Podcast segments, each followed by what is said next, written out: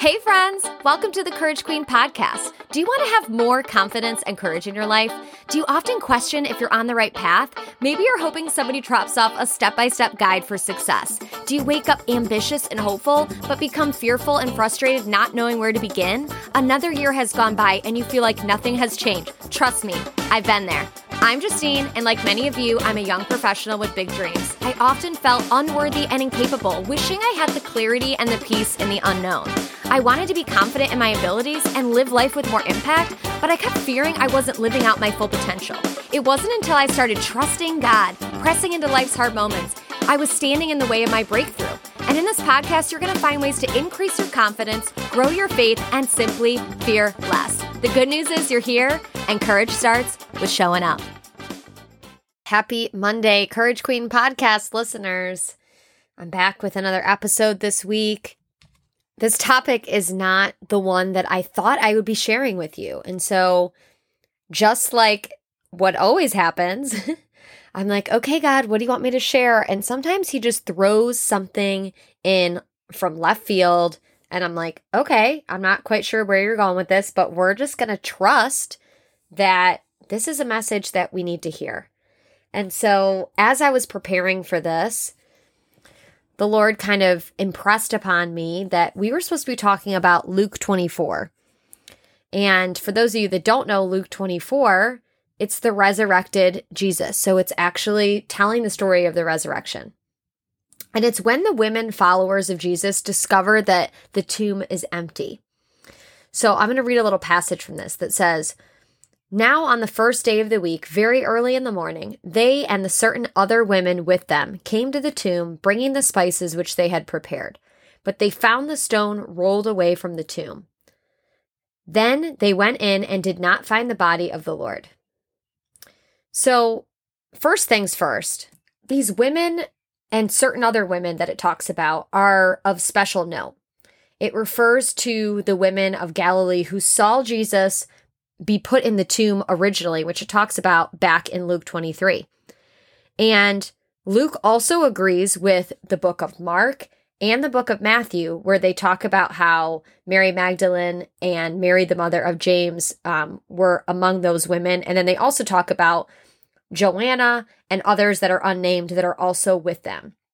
So these women came first by truly a wonderful providence. Before the apostles even got there, and we're trying to confute the impudent lie made by the priest that the disciples had stolen the body away from the tomb.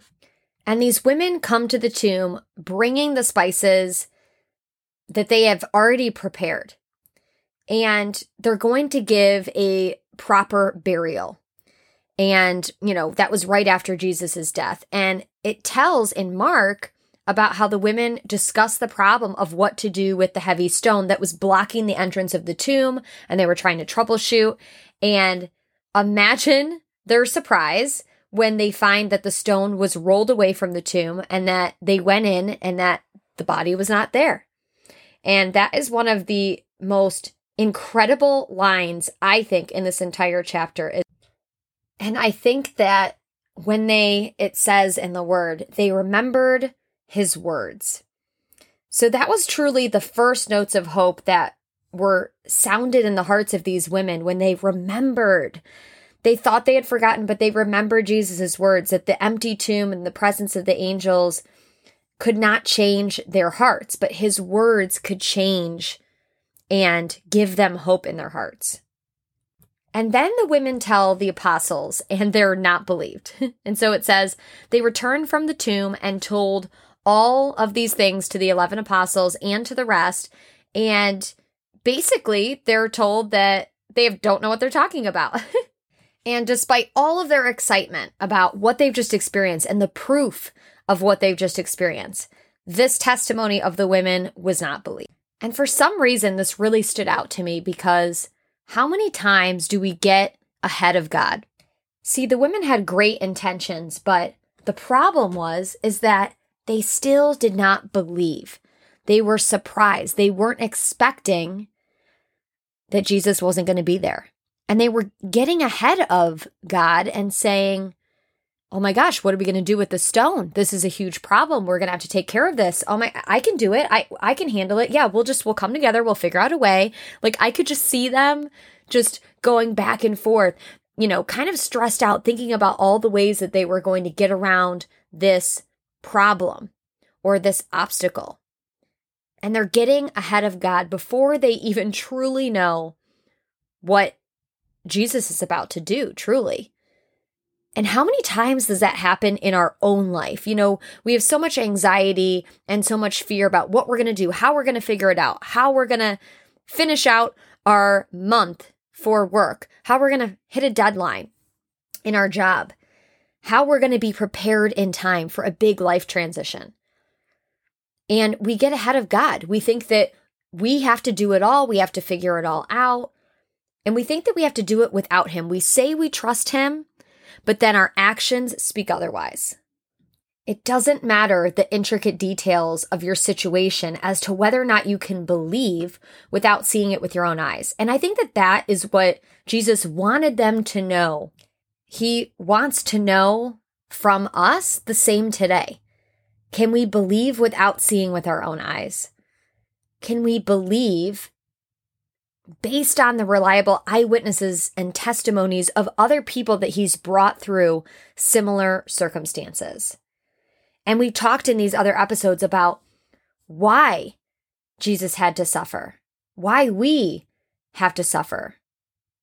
You know, we're so slow to believe so many times. And Jesus had told them that the problem with their belief was that it was more in their heart than their head we often think that the main obstacle to belief is is in our head but it's actually in our heart we flash forward in this story to later in these verses where Jesus is teaching the disciples and then he ascends into heaven. And he says to them, you know, he stands in the midst of them and says to them, Peace to you but they were terrified and frightened and honestly probably freaked out. And he says to them, Why are you troubled? Why do doubts arise in your hearts? They still didn't believe, you guys. And so he said to them, Do you have any food here? And they gave him a piece of fish and honeycomb, and he seriously sat there and ate it in their presence. And the miraculous thing is that he appeared to the disciples in the midst of a closed room without making this obvious entrance to the entire world. But when he said, Peace to you, these words had a new meaning now because Jesus had risen from the dead. So that was the moment when true peace could come between God and man and among all of us. I think that they were just so marveled by the entire thing that they thought it was too good to be true. But in the same exact way, God wants for us a reasoned, thought out faith, not a easy believism. Jesus says to them, These are the words which I spoke to you while I was still with you that all things must be fulfilled which were written in the law of Moses and the prophets and the Psalms concerning me. And he opened their understanding that they could comprehend the scriptures. And then he said to them, Thus it is written, and thus it was necessary for Christ to suffer and to rise from the dead the third day, and that repentance and remission of sins should be preached in his name to all nations, beginning at Jerusalem and you are witnesses of these things. It was almost like Jesus was saying to them, like, I told you so. kind of like reminding them all that had happened just as he prophesied and told them it would. You know, he was able to open their understanding that they could comprehend those scriptures. And when he was able to breathe that type of confidence in them, they started to understand why it was necessary that he had to suffer, why it was a necessary part of his redemptive plan. So after his time with them for those 40 days, teaching them and helping build their confidence, he parted from them and was carried up to heaven. And Jesus had to do this so that confidence would be put in the power of the ministry of the Holy Spirit, not in the geographical presence of Jesus himself. The disciples made a decision to start living that day to worship him and to praise him. And they returned to Jerusalem and wanted to tell every single person that they knew. And they were greatly obedient. They had great joy because they really believed at that point that Jesus had rose from the dead and they let the joy of that simple fact touch everything, overflow into every area of their life. And I think that if we truly believed that simple truth, we could live as public followers of Jesus that didn't hide our love or our worship towards him. You could have joy just because you believe. And when you see this work being done in other people, and when other people see this work being done in you, it's the greatest representation of how much God loves us and helps to prune us like we are attached to the vine. And He's helping us produce the best fruit when we abide in Him. That special word, abide. We have to abide in order for those things to happen. If not, we're trying to take control, we're trying to get ahead of Him. We'll always end up stressed out, unwilling, and unable to do all of the things that we want to do in our own strength because it's not possible without burning out, without breaking down.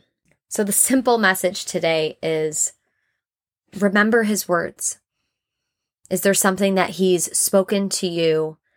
And even what he has spoken so many years ago to the disciples. Do you have to see it to believe it? Or do you just believe it because of the character of who God is? Don't be like the disciples. And I mean that by saying, don't adopt their slowness to believe. In so much of the story that I just shared, the logical response to such a message and a he's not there, he's risen from the dead is unbelief. Experience teaches that death wins. But we know that the message of the resurrection is that Jesus lives. These are very contradictory claims that are colliding, and it only makes sense to continue affirming what we already know. Unbelief doesn't mean that you believe nothing. Rather, it means that you believe something else. So when someone says, I don't believe it, because there is something else that they believe more strongly. So we're challenging our certainties. What is an old belief that needs to be dead? And what is a new belief in life that you can be choosing today? See, the tomb couldn't hold Jesus, and the idea that the one who died by crucifixion has now risen is so outrageous that it does make us wonder, like, whether or not it could be true.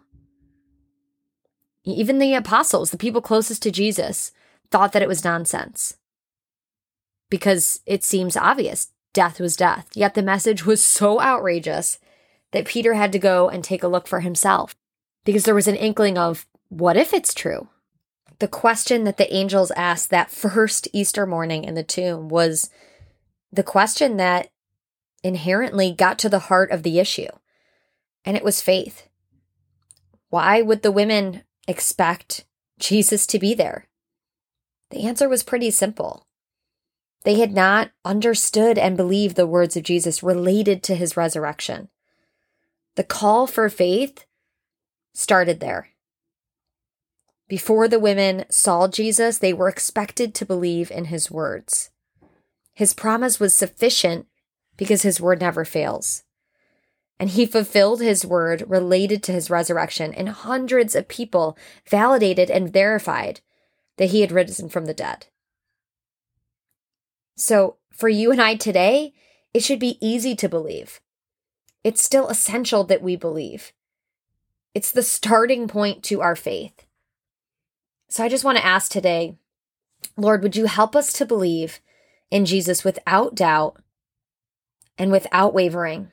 Would you help us to believe in Jesus with such confidence and conviction that, like these disciples on that first Easter Sunday, we can't keep that belief to ourselves?